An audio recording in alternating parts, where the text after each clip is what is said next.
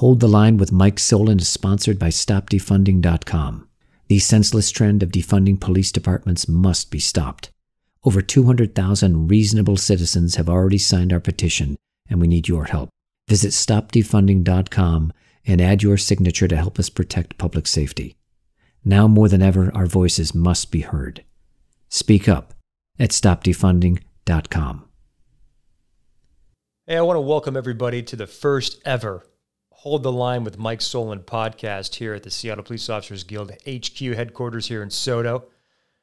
I'm happy to have you on. I think this is going to be a good platform for long form discussions that this city, our community desperately needs in terms of community relations and the police that protect our community. We're willing to bring on guests that um, disagree with us, agree with us, all across the spectrum to have a good real and authentic conversation that I think can transcend a lot of the political talk, some of the false narratives that are out there to really get us to understand one another without the division. We need unity now more than ever. And I'm not quite sure that our political leaders are bringing that unification. It's quite sad, actually. So I think that this platform could transcend some of that. I hope you find these discussions and the guests that I bring on um, inviting, uh, something that's exhilarating, something that we all can learn from because I'm here to learn too. I don't have all the answers. I'm just a copper who represents 1,300 great people that protect our community. I don't have all the answers, but I'm here to um, to listen to people, people in our community that have uh, influence, but also who are real and authentic as well, that are looking for a long form discussion to circumvent some of the media short narrative pieces that really don't get the job done. For example, like our first guest, and I'm pleased to announce, is uh, Victoria Beach from the African American Advisory Council for the City of Seattle with SPD Relations. And it's going to be great to have her on. I think it's going to, uh, it's going to allow us to have a good, authentic, real conversation that I think in and of itself is a, uh, is a, is a good path forward to try to understand where we are as a community with police police in this uh, in these times. We're also going to get into things that our city council is doing at the city hall level, and I think one in particular is something I'm looking at right now that's on my uh, computer in front of me. It's the preposterous legislation, the proposed legislation from the public safety chair of the Seattle City Council, Lisa Herbold relative to making misdemeanor crimes non existent in the city of Seattle. And Scott Lindsay, who put an amazing piece together that breaks down how horrific this type of ideology, as far as this proposed legislation, can be and is to our city. Um, we're looking forward to having guests like him on. Uh, a loophole that effectively legalizes most crime in Seattle, courtesy of Councilmember Herbold. Completely naive. But you know what? Maybe she would come on this podcast and we can talk it out. Disagree, but do it with professionalism and respect. Um, I would definitely say that this is a naive ideology, but maybe I can learn something from her if she's has uh, the inclination to come on this program as well as I'll, I've always been on record saying I'll go on a program with anybody. I'll talk with anybody anytime, anywhere, as long as it's reasonable at a reasonable time and a reasonable location. Because when we refuse to listen to one another, we don't come together. And as a police officer who's been serving this community for 21 years, we need our community to come together. And I'm committed to highlighting these issues that impact our entire Seattle area, across the state, and across our nation, as we will touch on these issues. So if you want to be part of the guest uh, list, uh, you can always email me at uh, mike at seattlepoliceguild.org. And we're going to develop things further with Hold the Line with Mike Solan. But stay tuned. And for the inaugural guest of Victoria Beach, we're looking forward to having her on. The line must be drawn here. This far, no farther. This is where we hold them. This is where we fight! We will not go quietly into the night. We will not vanish. Gotta fight. Hold the Line with Mike Solan is sponsored by Heart to Heart Medical Supply. Heart to Heart is an American company offering FDA registered respirator masks at wholesale prices. Heart to Heart offers free same day shipping, and by using the promo code COVIDSAFE at checkout, you can save 10% off your entire order. Visit hearttoheart.com. That's H A R T, the number two, H A R T dot com. Hearttoheart.com. Hey, welcome back. This is Mike Solan with Hold the Line, and I want to I want to take this time to um, recognize that this is our first inaugural podcast. Hold the Line with Mike Solan is a vision that I've had with the Seattle Police Officers Guild that basically tells the story of police officers that serve this community, our perspective outside the lens of a media influence that I don't think properly tells the story of our community relations with the with the public we serve, tells our story, but then also allows us to hear feedback on how we're doing. So we can learn and learn from community leaders and um, people that um, want to be involved in a conversation relative to public safety. And it's my passion to represent police officers. I've been a police officer here for 21 years. And I ran for the SPOG presidency because what I felt was the police side of the story was being lost in a, a variety of fronts. Number one, the police in general are that cause of why the police narrative gets lost. We don't tell our story properly. And I think if we were able to be humble enough and own our mistakes publicly and get a narrative out there that's based upon fact and realism, um, then we're doing a disservice to our community. So without further ado, I want to welcome Hold the Line podcast inaugural guest, Victoria Beach from the African American Advisory Council of the Seattle, uh, the SPD. And um, without further ado, welcome. Thank you. Thanks for having me. Yeah? Yep. And you're okay with uh, recording this audio and visually? Everything's all good to go? Yes, I am. You feel all comfortable? Yep, I do. You know, I want to commend you for um, for just taking my call, and I think you play an important role in our community, and you represent a big portion of our um, of our Seattle populace that I think needs to, to be heard. Yes, you're right. And SPOG members, we reflect a big portion of the African American um, population here in the city. We do. We we've got a lot of great police officers that are SPOG members, and um, that I think serve this community with um, with distinction. And but I want to hear your perspective on how things are going with the black community and police relations here locally. But then I think we can transcend into across the state or just a national conversation relative to what's going on with the George Floyd unrest. Mm-hmm. I think that's what's being lost here. We're, we're just we're just not talking, meaning not just me and you, Yeah. but as a but as a society, we're not having these conversations. I mean, we're, we're hearing the, the the snippets in media, Right. but those are short form discussions. I think that this platform with Hold the Line is our ability to connect with one another, even if we disagree on something. And I think uh, just reading you and listening to you on radio and the television appearances that you've done, and what I've seen when you speak in public, you seem real and you seem authentic, which to me is inviting because that's how I would like to be perceived. And um, and I think you have a sense of courage for sitting down here with anybody to discuss your position on things. And to me, that's leadership. So I commend you for that. Well, thank you. Yeah. So um, I was thinking about two different paths. I think number one, we talk about obviously why you and I are sitting down. Uh, George Floyd unrest, your position with the African American Advisory Council, my posi- position uh, position as the SPOG president, but just as a police officer, been here 21 years. And we can talk about you know relations with police and the black community here, specifically in Seattle, and we can branch out, like I said, nationally. But I think more importantly, let's talk with the George Floyd protests slash demonstrations and riots and how Black Lives Matter, um, the social justice conversation relative to change, policing and the black community, perceptions there, whether right or wrong. We'll talk about that.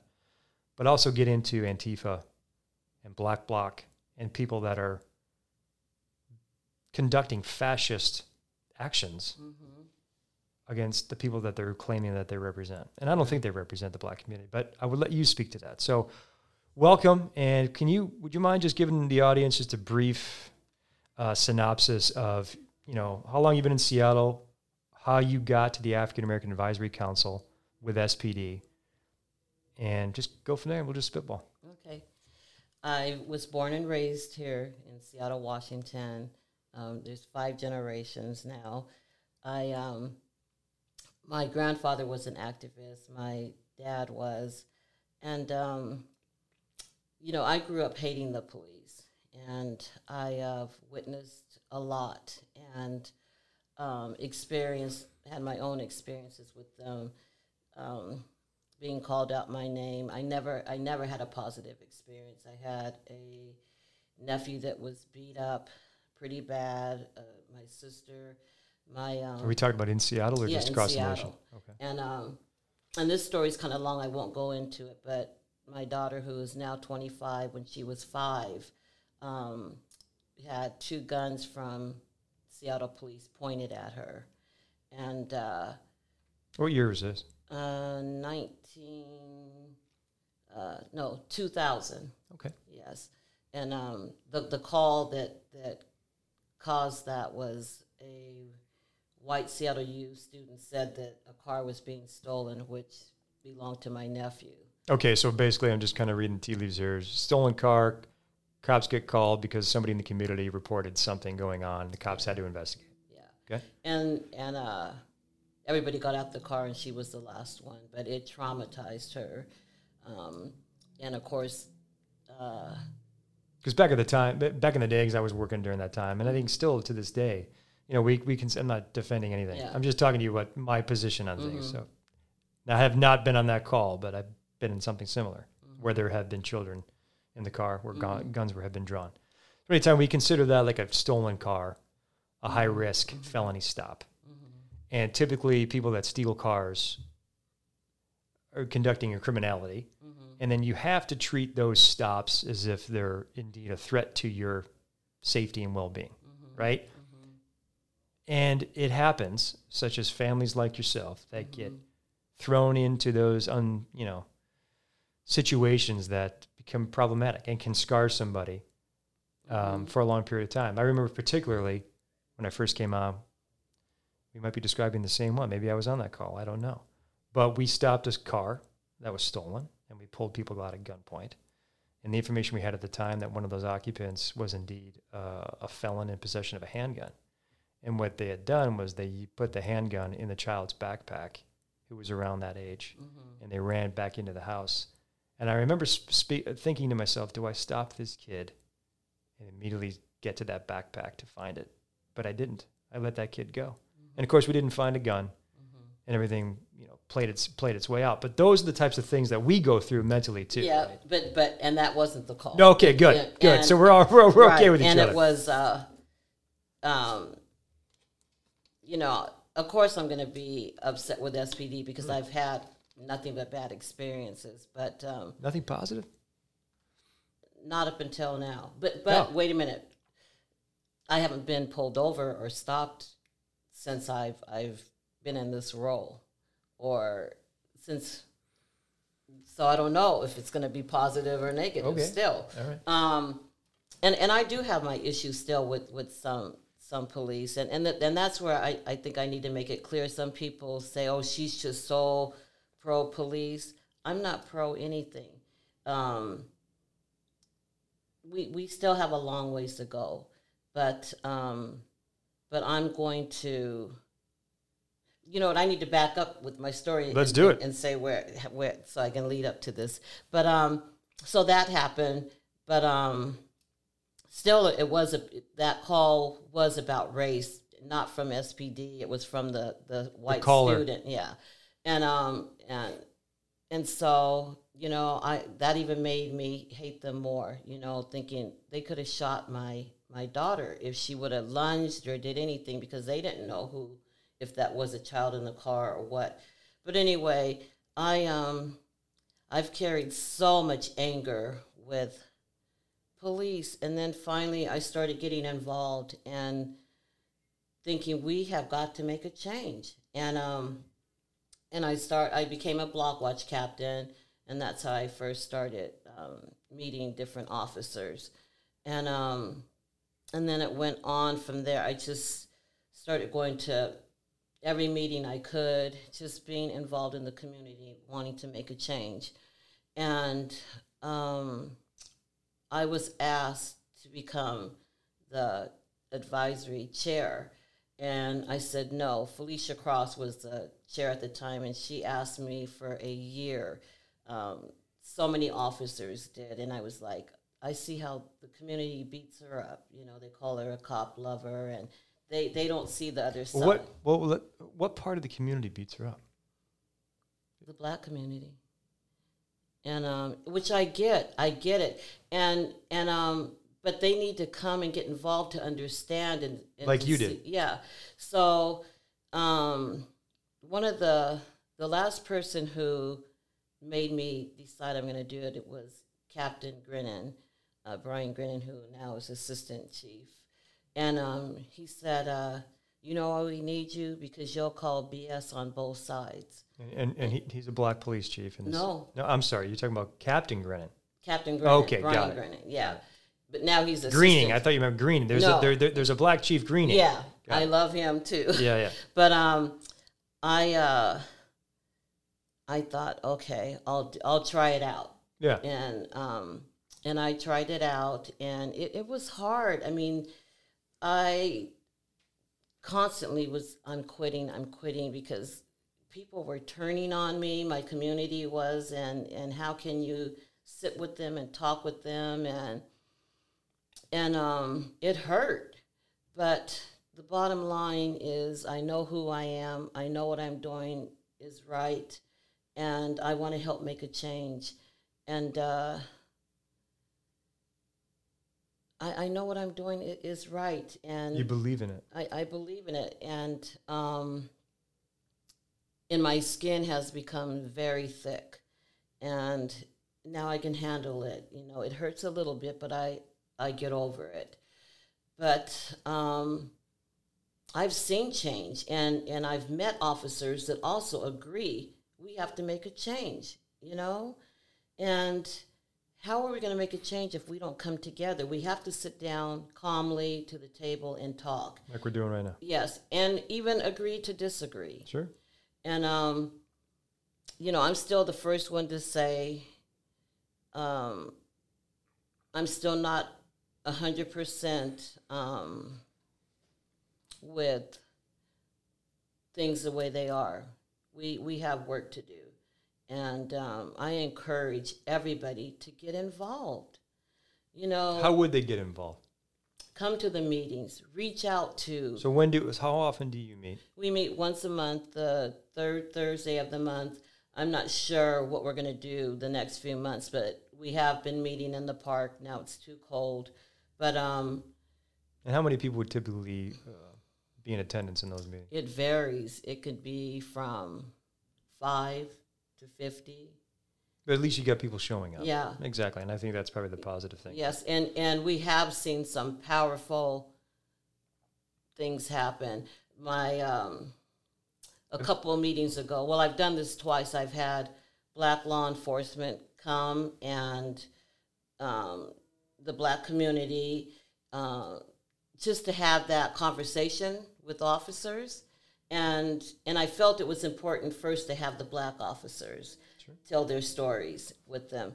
And there was a young man I had come, and I'm not kidding. Almost every day he wrote something on Facebook about ha- hating the police, and and um, and I asked him if he would just come, and and him and I never even talk on the phone. Or He used to be my my daughter's um, ex boyfriend in high school, and now they're both married to other people. But that's how long it's been. And he came, and he was blown away. And by the end of the meeting, they were hugging, exchanging phone numbers, and he said, I, I you know, I would have never seen this side of them or so- know their story. And so basically, it was a meeting that you somebody convinced him to show.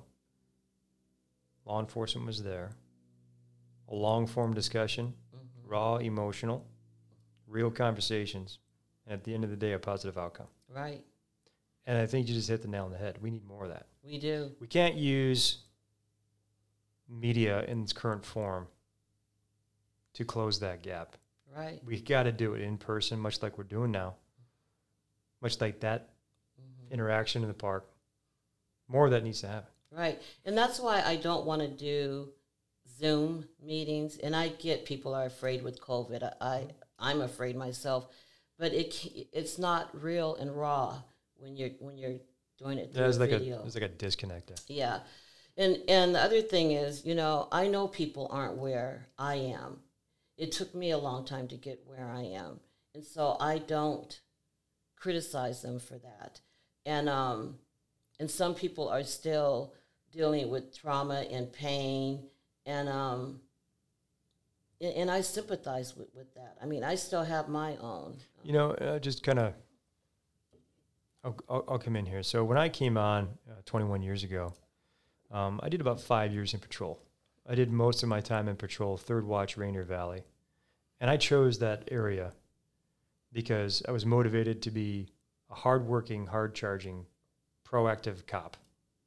I didn't see the lens of me being a white cop, but I wanted to go to the high crime area because I knew that's where the action was. I wanted to get the guns and dope. I wanted to get in the car chases. I wanted to get in the foot pursuits. And I knew I would find it down there. Um, and when you're that age, at least for me, just speaking from my personal experience, that's all I cared about. I didn't see the other side of that as to why is that area influxed with crime?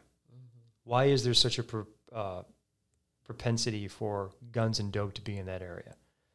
And then, then what's the disconnect with a young copper going in there trying to clean up that neighborhood? But I'm learning this now as I get older, as we develop and mature.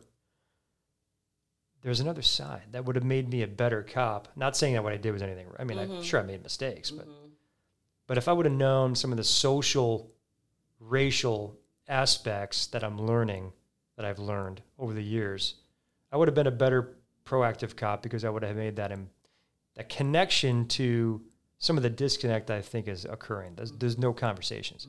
It's basically I'd show up for my shift, I'd log in, I'd maybe handle some calls, and then I'd go basically look for the bad people who are committing the crimes. Mm-hmm. And we used to remember use Polaroid pictures where we would take pictures of how much dope we had that night, how many guns we took off the streets, and that was a badge of honor. Mm-hmm. We put it on the precinct board.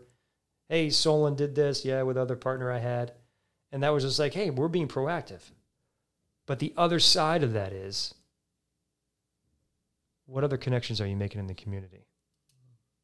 And I think that if we, you know, if we can do a better job with just explaining our actions, trying to remove the racial tensions, because I didn't see it with me, just white skin arresting black people. I was just going after the high crime areas. I didn't see that. But I think if I would have recognized that more, I think I would have had more of an impact. Does that make sense? It does make sense. And hearing you say that, um, I, I like hearing that, that that you're aware of that now, and that Sure. that now that you can teach that to the the younger ones coming in. I I think that uh, you know I, I I think some of the younger ones I think are too young coming in on the front lines. They, they don't have, they're, they're just green. Yeah. life experience is really not there. I mean, I, I'm a I'm a sub, suburban kid from Detroit. I went to school in the inner city, but I, didn't, I don't. You, I'll use the social justice term of white privilege. I mean, mm-hmm. maybe I have it, Yeah. but I was born lucky, if you will, where my parents worked hard and they, they, they, they had a good upbringing, and I had two parents, right? Mm-hmm, I had a mm-hmm. good structure, Right. and you just grow and you try to figure out what you want to do. Um, but I had the courage to become a cop to help clean up communities, but to, to chase down people, to hold people accountable, right? Mm-hmm, mm-hmm. But if we can get to a candidate for a police officer that has that life experience, that can understand racial tensions, mm-hmm. skin color, the history of policing, black community, incarceration, crime, I think we can get to a better place. But right now, from what I'm seeing, and I don't want to take up all, Yeah. we're here for a long time. We're seeing is a disconnect between understanding why we do police do certain things. And I think some people are using race as a lazy form of not getting to this understanding of why. Sure, there are racist cops, mm-hmm. absolutely. But there are racist plumbers. There's racist teachers, right? The whole system is is a problem. yeah, but but but plumbers and teachers don't carry weapons. Exactly. Yeah, exactly. You're absolutely correct. Mm-hmm. And they don't they we have a profound power to take another person's life. Mm-hmm. That is such a huge responsibility that we don't take lightly. Like I like I don't know one copper that wakes up and says, I'm gonna go kill somebody today. Mm-hmm. I don't. I never have. And in fact, if we did, we would cast them aside. That's the truth. Mm-hmm. Are there people that have that mindset? Without a doubt. 99.9% of the people that do the job of policing are good human beings. There is that there is that sect sect of mm-hmm. people though that are there for the nefarious reasons. But but I, I don't think there I don't think there's anybody cop or or just the general public public um, wakes up thinking I'm going to go kill somebody. Okay. But but uh, there are there are cops that clearly do not like black people. Like, like like them or scared of them or I, I, think they don't. I think they're racist, and and I and I believe that they are afraid of them. I, I think that they fear. You know, what are they what are they scared of you think?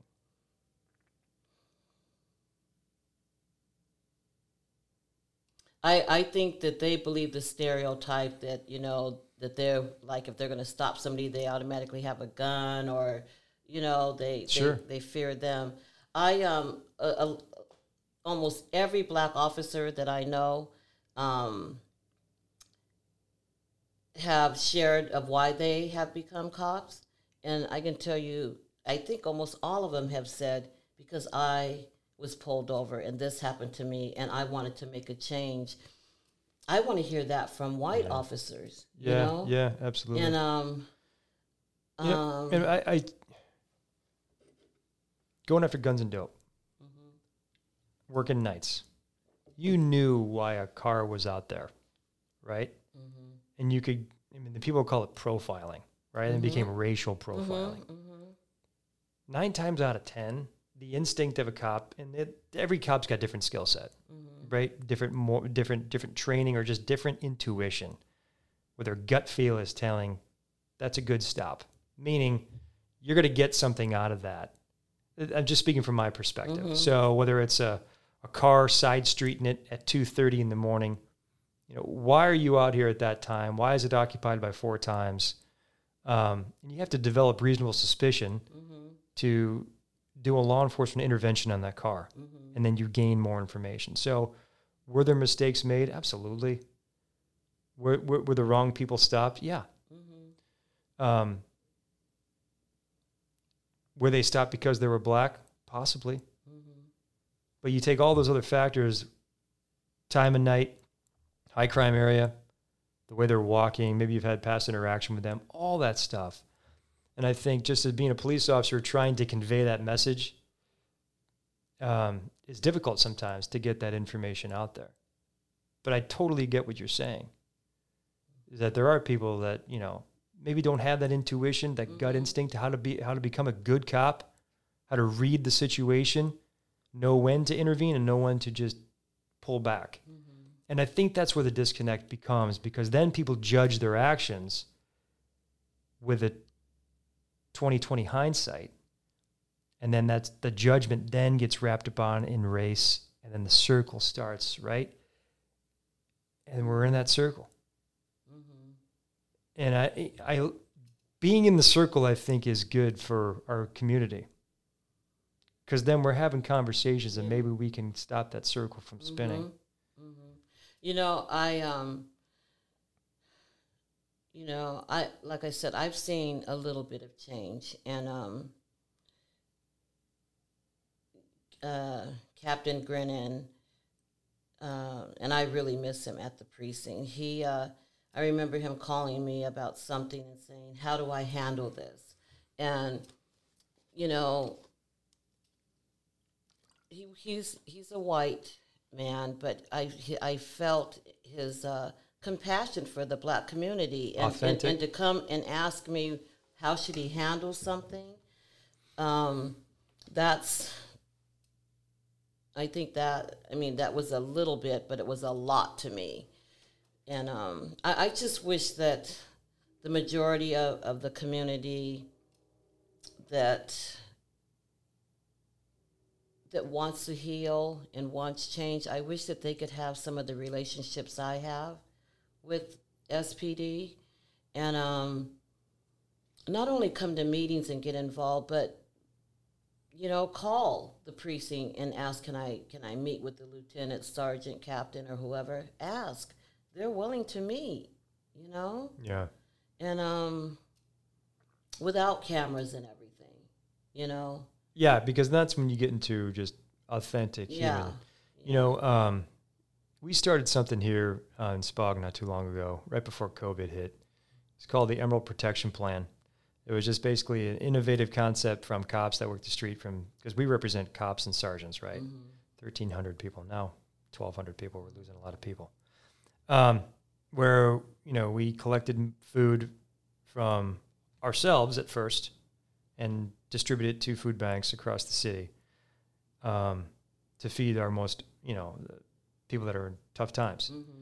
And then we then we reached out to independent grocery stores, did the same thing. And then six Fridays, we collected and donated over five tons of food to feed the people. One in particular was in um, in Safeway, Rainier Beach, where there was an individual who was shot and killed, and he went to Rainier Beach High School. So we did a Safeway um, food collection drive on his honor. Rainier Beach football team members of that were there, and uh, it was a great community event. I think that day alone we had like a ton and a half of food we donated to Rainier Valley Food Bank. Wow. That same parking lot, less than 24 hours later, two people were shot and killed. Mm-hmm. And I was just like, we got a lot more work to do. Mm-hmm. Why is that crime occurring? Mm-hmm. You know, wh- what what what's occurring in society to make that type of criminality occur and take people away from us? And then with that, what's the role of policing in that community? How do we s- heal that wound? It wasn't police violence. It wasn't police interaction. It was it was community member upon community member violence. Right. So I think if we're going to have these long form discussions with police and relations in the black community, I think we really need to highlight too the criminality that unfortunately plagues that area of our city, and we have to understand why. Why is it a policing problem? Perhaps let's have a discussion on it. But is there something outside of police intervention that's allowing for that type of behavior to continue? And I, I don't know what the answer is. I don't either. I I don't either. It's uh, I I have this conversation a lot with with friends and family. Um, I don't think it's a police issue the the black on black crime, and I don't know. Do you think any of that has to do with over policing or stopping black people indiscriminately because of the black on black crime? Mm, no, No? no. Okay. I, to be honest, like I said, I, I just I don't know. I, I, I just, I don't know. You know, and this has been going, been going on forever, Forever. and um, and it seems like we're we're not getting anywhere. We're just, yeah. we're not getting anywhere. Um, I don't know if that's socioeconomic class racism. I, I, I, I don't know. I don't know. Is that the systemic racism that people are talking about? Is it police racism? You know, I, mm-hmm.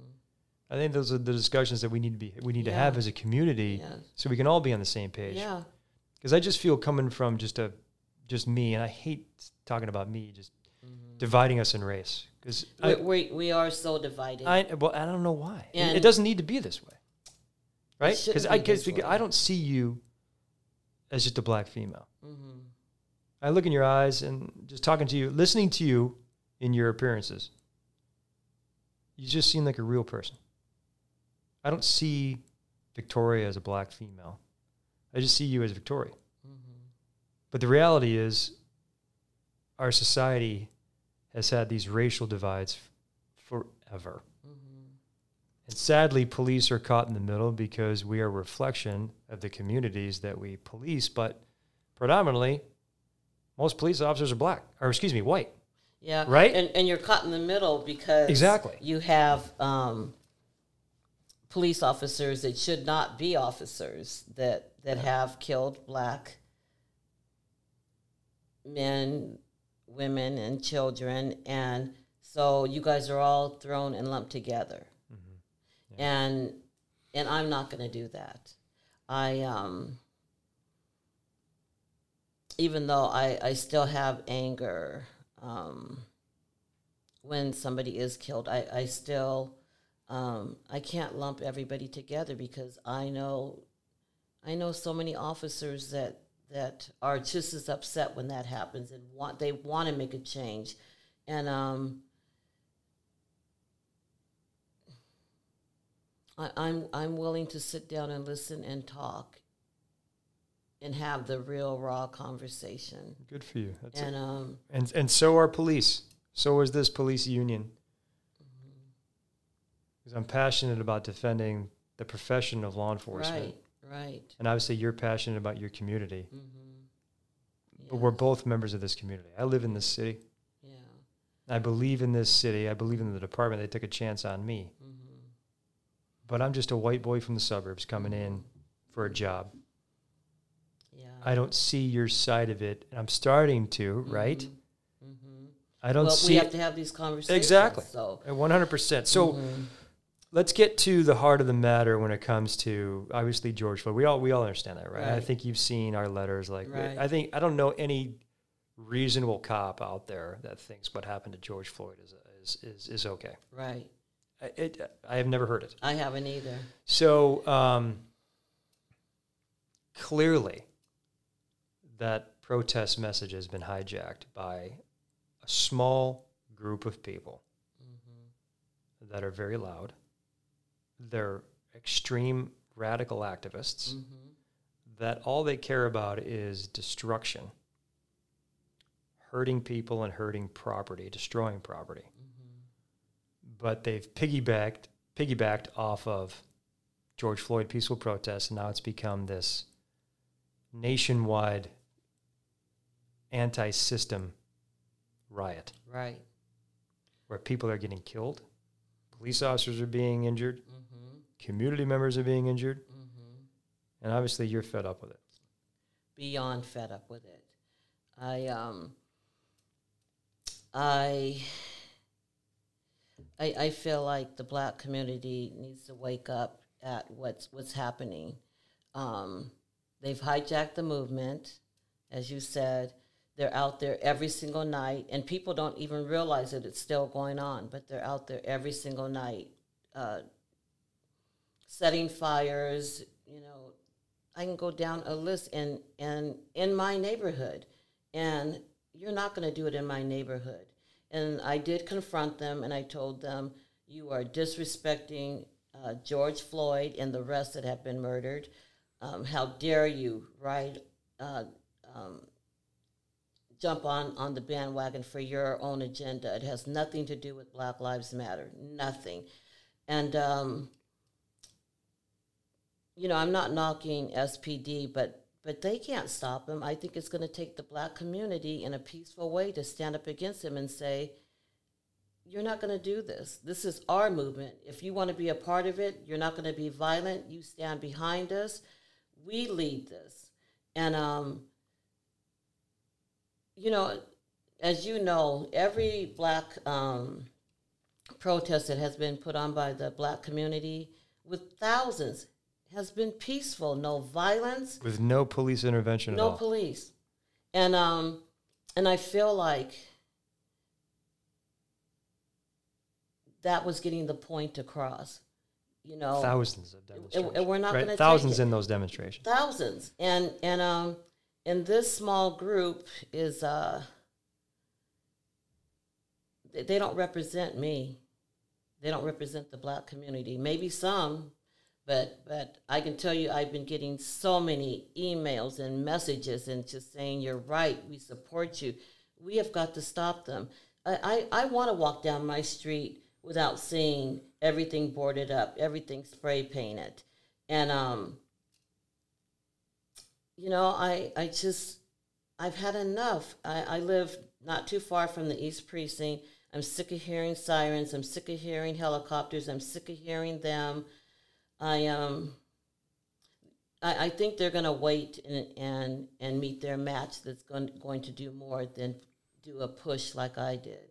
You know, it's getting it's getting out of hand, and I also blame um, Sawant and City Council. They might as well put on the same gear that those protesters have on, or rioters. They're not even protesters, and march with them because that, that's what they're literally doing. So if they if, if these people that are destroying and that have stolen the George Floyd message for change, Mm-hmm.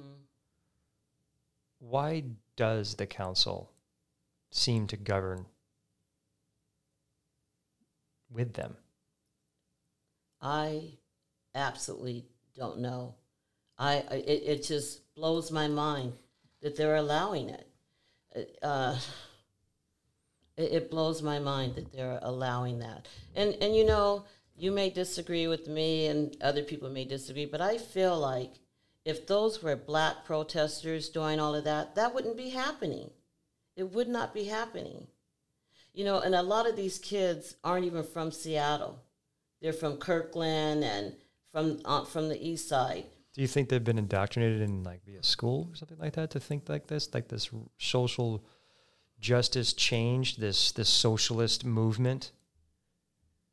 Maybe, I I, I, I don't know what I don't know what. Yeah, I, I try to wrap my head around it because I mean we're seeing, obviously we're getting into politics right now, Mhm. and we're seeing an activist movement, if you will, Yeah. of unreasonableness that's I've been tagging it as. hmm um,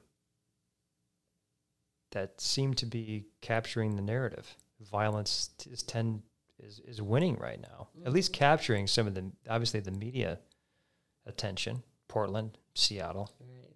now in Philadelphia. hmm Um, You know, can I say I I um. I just lost my train of that's thought. okay. That's why we have the. See, this is part of that with the show. We can go back and just say, "Yeah, maybe you know we can we can redo that one. hmm Um. So I was talking about, you know, we're seeing it in Seattle and Yeah. Portland, and obviously the shooting in Philadelphia. Do you think that Antifa is trying to take over that type of energy behind that, the the looting, and just the pillaging and just the utter unrest? They they are taking taking that it over. But you know the other thing is the black communities are, are being blamed for for all the looting Sure. and everything else. You're being used. Yeah, we, we are being used, and and people are blaming us. That's why we need to step up and take it back and continue. How do you take it back? we need to we need to get out there and March in the streets? Yes, in a, the peaceful way we do. Do you think our elected officials, mo- mostly the people that are in charge of holding people accountable for their criminal actions, are doing their jobs appropriately, such as if the police move in with those Antifa types, they arrest, let's say, 15 to 20 people. Mm-hmm. I'd be curious to look at the statistics to whether or not city attorney or the King County prosecutor have actually charged people. No, And so maybe that's part of the issue that that is part of the issue. because they keep coming out yep. every day. why why even arrest them if they're gonna if they're gonna be let go? I I, I don't get it or not. be So it's in essence that the the community, the reasonable community, black, white, Asian, Hispanic, everybody in Seattle need to come out and condemn. What's essentially about hundred people You that, know what? that continue to hold us hostage by their activism. You know, yep. I, I think we don't even need um, the. I feel like if, if there were even 20 of the black community that came out and stood against them, they would leave. I, um, you know, I'm not proud of, of the night I went and confronted them. Let's talk about it. I um well, to start off, I, I've been upset about it every night. It's just it's getting old and, and one of my neighbors called me and said, Vicky, they're out here. And um and I had heard the sirens, but I just thought I knew what it was, so I got dressed and, and came out and she said they turned the corner and I thought, you know what, I'm gonna confront them tonight. Enough is enough. You had it. I had it. So I put on, um, got in my car, went looking, and all I saw were police everywhere. And I hadn't seen that many since CHOP. And I thought, what's going on? And they were all over, and they were up on side streets. And I thought, wow, are they are they marching on side streets now? So I drove around and I, I, I couldn't find them.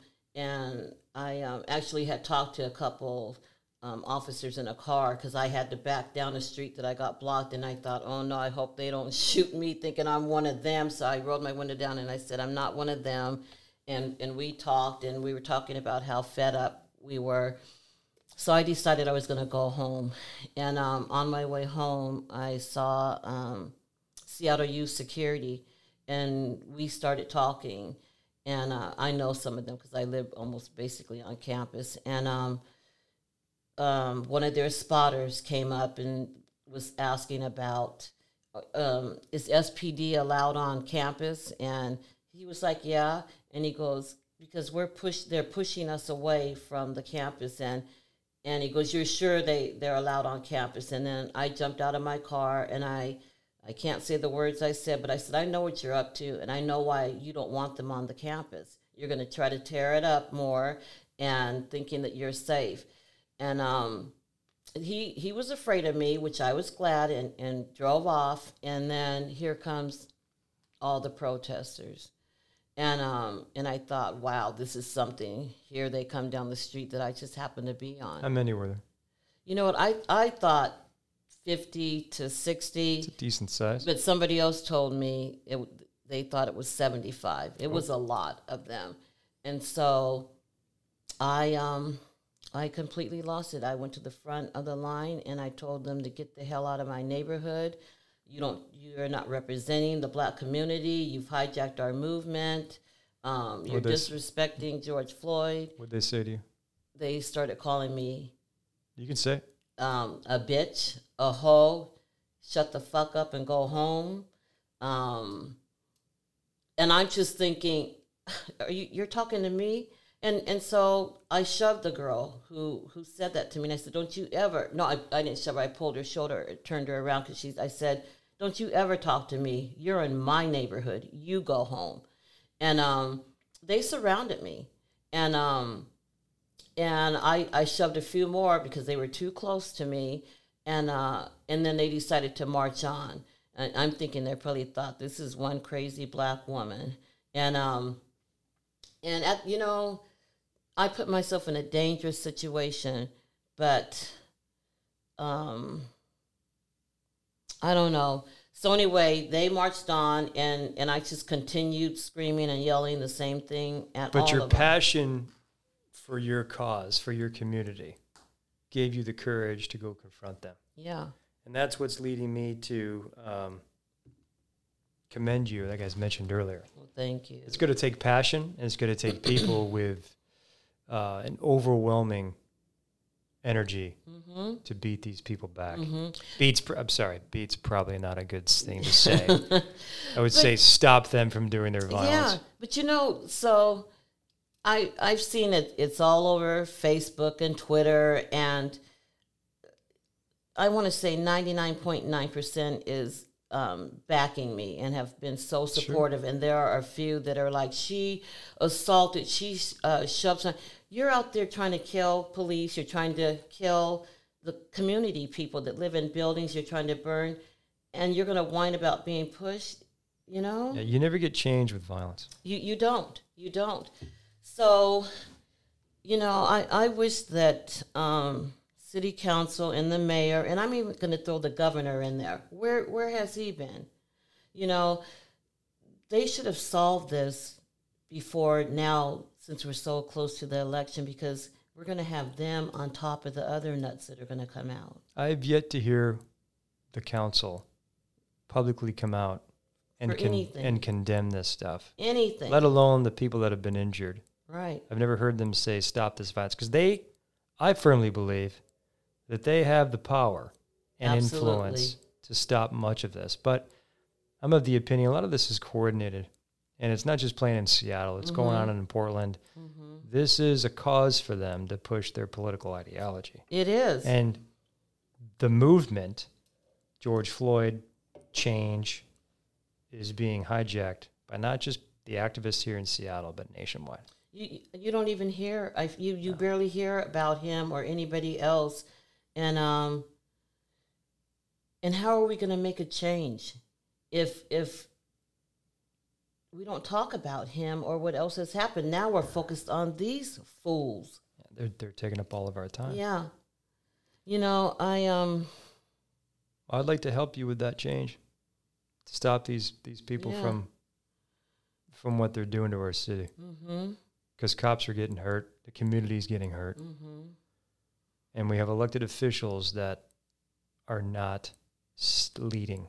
they're not we have to get rid now of all we've got cops that are fleeing. Good, yes good coppers. I, I i know a lot of them that, that this will said, "We're take over a decade to recover from. And then we talked about previously when we were discussing.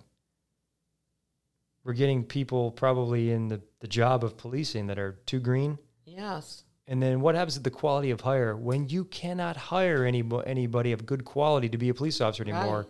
due to what's going on? right That'll create more problems. It's a it's a it's a cycle. It's a I mean, vicious who, cycle. who would want to come and work for SPD? Who alone would want to come be a police officer now? Right. You know, I I just People would say, "Well, you can just you can just you can just quit." No. We want to serve. yeah. It takes a certain human being to be a be a police I, officer. I hate to say it, we we need police. We need we need them. You know, I I I'm not for defunding. I'm for reform. You know, we do. There are other. I mean, we do make need to make some changes, but not the way they're being made with city council coming in and, and taking away the navigation team without having a plan. There's no plan. No, We haven't even been brought to the table. no, Chief Carmen Best no. was not brought to the she table. She was not. She was not. You want to talk about racial justice change? The council likes to tip, their hang their head on that. But look what they did to the first African American police chief in the city of Seattle. Yes. Absolutely. Like I said, we need to get rid of all of them. Um, you know, and and I I voted for Teresa and Lorena and hosted an event for Teresa, which I I regret, and I will do my best. I will try my hardest to get them out. And the rumor is that she's going to be running for mayor. Hmm. Well, people better remember this. They better remember this that she allowed this to happen to our city. And I, you know, I don't even know if we if we're going to recover. You know, not not only you said officers are leaving. I've lost four neighbors have sold their homes. Just fed up with the pol- Yeah. political activity. here. Yeah. Yep. We have, you know, not too long ago, the mayor and the president of the council, maybe four and a half months ago, when the city filed their termination papers for the Department of Justice, Mhm. they applauded this agency for being one of the most progressive in the nation, let alone the world. Yep. Le- leads on training, de escalation. Mm-hmm. And yet here we are. The council's backing defunding. Mm-hmm. Unbelievable. Three of the council candidates ran out a platform for election a little over a year ago. In fact, first time I met you was at our forum Mm-hmm. for more funding of police, more police officers. And yet here they are trying to take Yeah. away police officer positions. Yeah. And then they're using race, at least Councilmember Herbold did initially, to do these layoffs based upon people's race. Excuse me, I think that that's against the law via Civil Rights Act, Mm-hmm. regardless if you're white. Mm-hmm. And then I think if we continue to focus on identity politics, my personal opinion, we're going to continue our divide when we need unity. And I think you and I were, were, were touching the surface of this racial discussion. Mm-hmm. You know, Mm-hmm. I'm learning from you and you're hearing my perspective. And but if we continue to just divide people by their race and skin color, we're never going to get there. We're not. And now the black community is divided. Of course you are. Yes. And who is left holding the bag right now? The black community. Yes. Yeah. But yet, they say they're champions for you. Mm-hmm. Seems to be the direct opposite. Exactly. Um, you know, we've been at this for, it's been an hour already. You're kidding. Nope. We haven't even touched the service. Wow. But I do want to just kind of segue into just, um, you know, Antifa, they need to go away. They do. You, you know what? And and um and, and I'm I'm not saying that that SPD doesn't. I you know I stand behind them hundred percent. But I went to Bellevue last Saturday. Oh, you were in that demonstration. Well, No, you weren't demonstrating. You just No. were there. Yeah, I went. Sorry. Yeah, and um, um, a friend of mine said, "Let's go over there. Let's grab dinner and and just see what happens." And those business owners were scared to death. Of course, they don't want their storefront and, and and we're looking at each other like, but we've been through it. How many days? And so, um, those uh, rioters, those those officers, and there were quite a few SPD over there. Didn't they didn't give them an inch Yeah. to do anything? At the most, they they drew with chalk in the street. No spray painting, no breaking windows. Do you think that was the right tactical approach on behalf of the police and then and the community there in Bellevue? Mm-hmm. Hold Yeah. people accountable. Don't let them destroy your city. Don't was it was it the chief of police and was it Detroit who said don't give them an inch. You can't give them an inch. You can't give them an inch. No. And and I was there like I said at CHOP every night and I I was standing in on on the side when they were throwing frozen water bottles and rocks and everything. And that woman that was um, had the pink umbrella, um, she was jabbing that officer, which that wasn't shown on the news. Of course And not. that's that's when they let them have it. And that's when Councilmember Sawant blamed the police for being violent. Mhm. And um and and there were a few officers that I early on that I thought, oh, they they want it, they're waiting to fight, and and I didn't agree with them. But when you have to, you have to, and and if you're an innocent bystander, you need to get out of the way. And I can say I was in there nightly, and I never got hit or struck one time. I knew when when to get out of the way. Because know? you have common sense. yeah, but but the ones that that got hurt, they wanted to fight. Yes, they were there for a purpose. And Yeah. they usually they started to get violent around midnight. Yeah, So that's when they it- it's all coordinated. Yeah. When they started their first June, the first week of June, the battle for the East Precinct. Mm-hmm. That's when they started hijacking this message. Mm-hmm. Yeah. They were bent on destruction. yeah. You know, well, I felt like it was hijacked. What was that first day? May. Uh, 30, 29th or 30th. Yeah, I was down there, and the black community very peaceful at Westlake, and then you go Oh, yeah. right a block away. I mean, I was right there when the car was set on fire. I took so much video of these kids um, writing Black Lives Matter and breaking windows and going in Nordstroms. And I and I thought the black community is going to be blamed for this when they were peaceful down here. And you're still getting blamed. Yeah, at least you're still being used, Yeah. in my opinion. yeah, yep, I want to Yeah. stop that. yeah. We have to. But let's get let's as we transition to the, the topic two here, and we're gonna wrap up. I'm, I'm Okay. gonna have you on again. um, police violence, targeting of African Americans, shootings. Mm-hmm. You know, on average, FBI statistics say that cops, on average, it's about a thousand deaths a year at the hands of police. Mm-hmm. And then they break down the deaths of police, the deaths at the hands of police towards community members across the nation in their racial categories. Mm-hmm. And predominantly, the race that is getting killed the most are white people. And then you break it down even further with the African American, and it's very small, minute. But then we focus on in the media, and I mm-hmm, think in the community that you represent, whether or not that's good or bad, but they focus on about 30 cases a year on average of whether they're unarmed, mm-hmm. tragic shooting deaths. And I think right there is where I think the disconnect gets lost, where people think that police just target black people to kill them. Mm-hmm. And I would I would love to hear your perspective on that because mm-hmm. you know I'll obviously give you my biased opinion because I'm just a copper, right? I hope I never have to take anybody's life because I don't want that on my. I'm a, I'm a- Right. I'm a Catholic kid.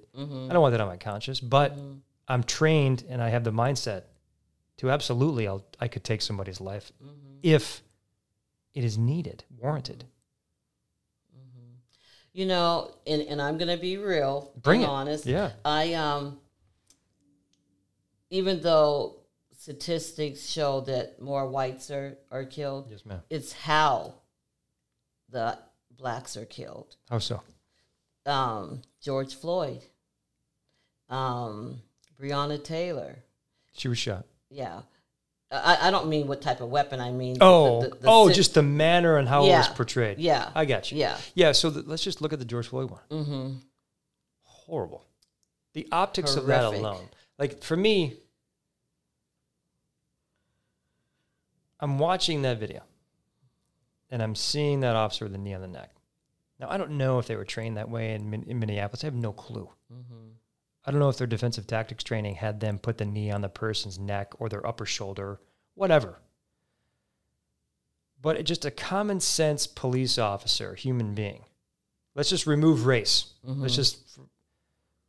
How do you not notice the optics of your knee on somebody's neck for even longer than 10 seconds with people videotaping you saying, Get your knee off him, he can't breathe? Mm-hmm. How do you not make the connection to say, you know what? I should probably readjust what I'm doing here. Mm-hmm. And so that's where I completely understand with what you're saying. Mm-hmm. And then, unfortunately, it's like the perfect storm of like offender's black, the officer's white. Here we go. And then we introduce race, and then we have these what I think are very needed conversations that we must have all the time. It, but see, I, I also believe that, that his race had something to do Okay, with it. okay, I, I do. sure. I do. And and you know, and, and this goes back to um I, I'm gonna share this and and I've only shared it a handful of times um, because I uh, my my parents are have both passed and, and I I love and adore my dad, but I grew up in a home of domestic violence, and um and of course the police would come, and and this happened quite a bit growing up, and they would beat my dad up every single time. Did he fight him? No, Were they okay? So like, how many times that might have been like street justice? Like they were so. I'm I'm Yeah. not making excuses. Yeah. I'm just trying to mm-hmm. interpret a cop's mm-hmm. mentality back in the day probably because he beat his because he's up. beating the Yeah. system. They're like, hey, you need some street justice, so you stop beating your wife. Yeah, But I'm not condoning what they did. right. okay? I, I don't condone it at, at all, and Nobody should use violence. no, to and, and so I watched my dad get the crap beat out of him, and I re- I remember even though we needed the police, thinking, don't call them, Because he's gonna get they're going to kill my dad. So you're you're just witnessing violence. Yeah. And um and and when my dad would get out of jail and come home, he would always have a black eye, busted lip or whatever and and um you know, it, it was just so disturbing to me. And um and so that's how I grew up with with police. And then um That set you up for where you grew up Yep. and your mindset towards the police. police and then my own interactions. I I. I was actually um and I'm gonna say the word called a nigger. Okay. My my twin sister By the police. by the police and uh, over and over and i was only 17 and i'm thinking like What year was it? I don't want to. You don't have Yeah. to answer that. If you want to age yourself. this was in in the 70s Okay. and um they um I'm, I'm just thinking like they they can't say that. They can't do that but but i'm powerless. Who's going to do anything about Yeah, it? it's unacceptable. and um um and then I, I just witnessed a, a a lot more. And and like I said you know every single time I, I ever was pulled over so rude to me. Just so rude. And I was pulled over one time in Lake City and um uh I did my my license was expired because I had a ticket that I didn't agree with and I thought I'm not paying it So then you got suspended. yeah. Yeah, yeah, And yeah. and I just thought, who cares? I'm going to drive anyway.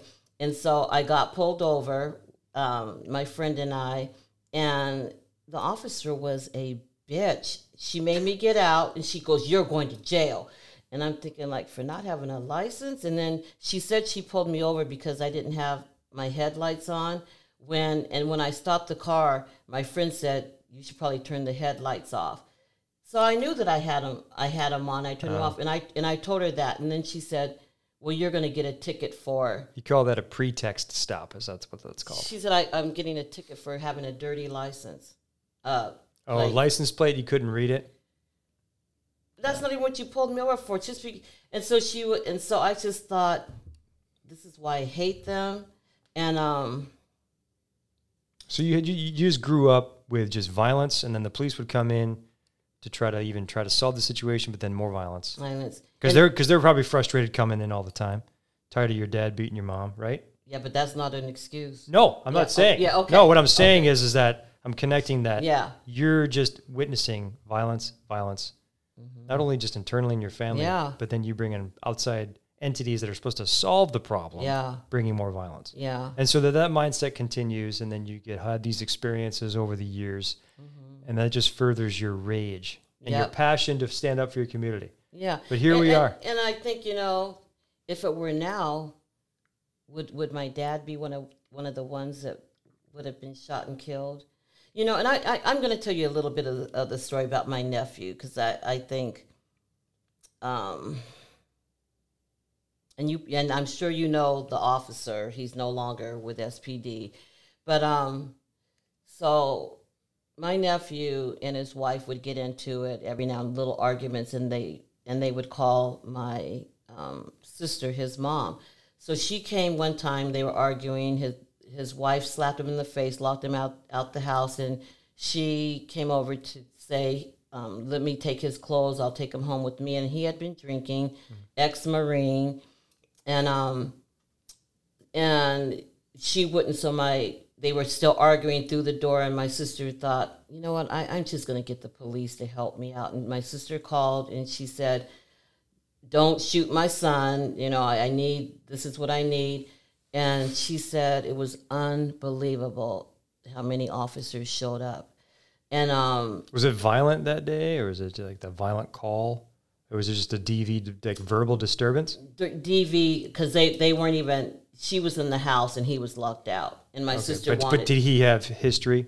To you know, did police? No, no. Okay. No. And um and so um they came and my sister said they came to fight. There were so many of them and she was just mortified how many police were there and um and, and I like I said, my, he's an ex-marine and he had been drinking and, and when he saw how many cops came, that set him off and it was like, oh, you, you want to fight? And yeah, they Let's wanted go. to fight Yeah. but he they they wanted to arrest him they beat him up so bad. My sister said he was just covered in blood, and she was screaming at them to stop. And um, she went to an officer, which they you're probably told not to do this, but I, I don't blame her. She tapped one on the shoulder and said, "Please." She was picked up and thrown, broke her arm, and um, she was arrested. They both and he was beat up so bad it, it, it his pants came off.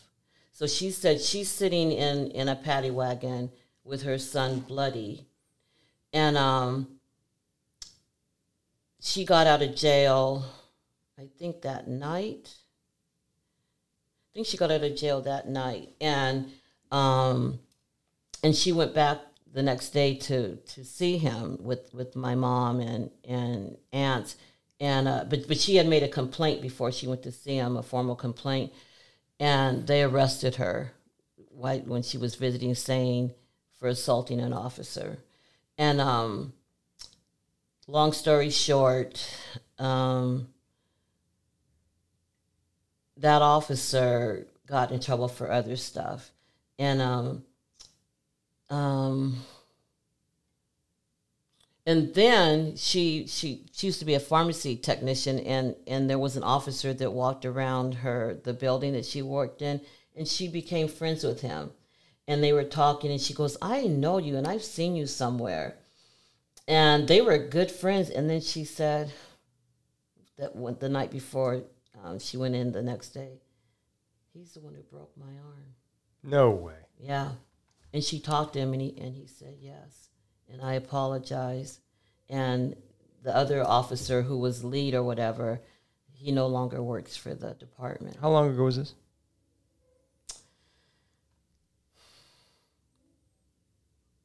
Mm, 18 years ago.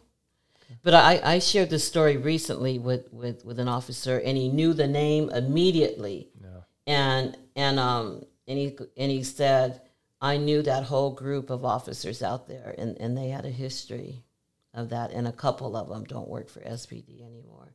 And so that still bothers me because I think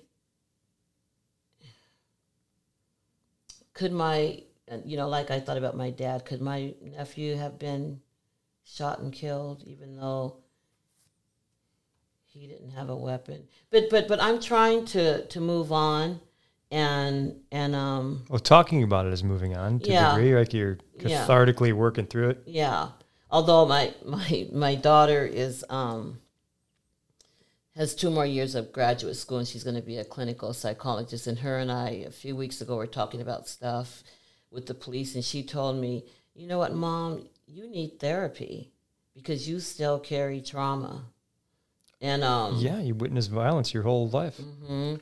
and uh that kind of made me mad because I thought I don't need a therapist, you know. But um, nothing wrong with talking to people. Yeah, but but but I feel like this is helping me. What I do is is also helping me. It's it's I'm learning not to put all police in that group, you know, um, because I've made a lot of black and white. Um, We're human beings. You know, I, I I'm not. I can't lump them all together you know that's pretty profound it's like i think the message there too for me that i take away from that mm-hmm.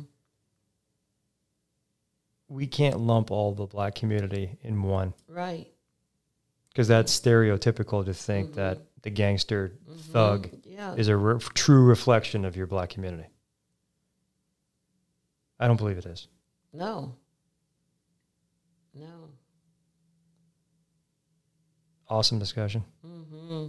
It could go on and on. Yeah, we could be here for a long and, time. And I wish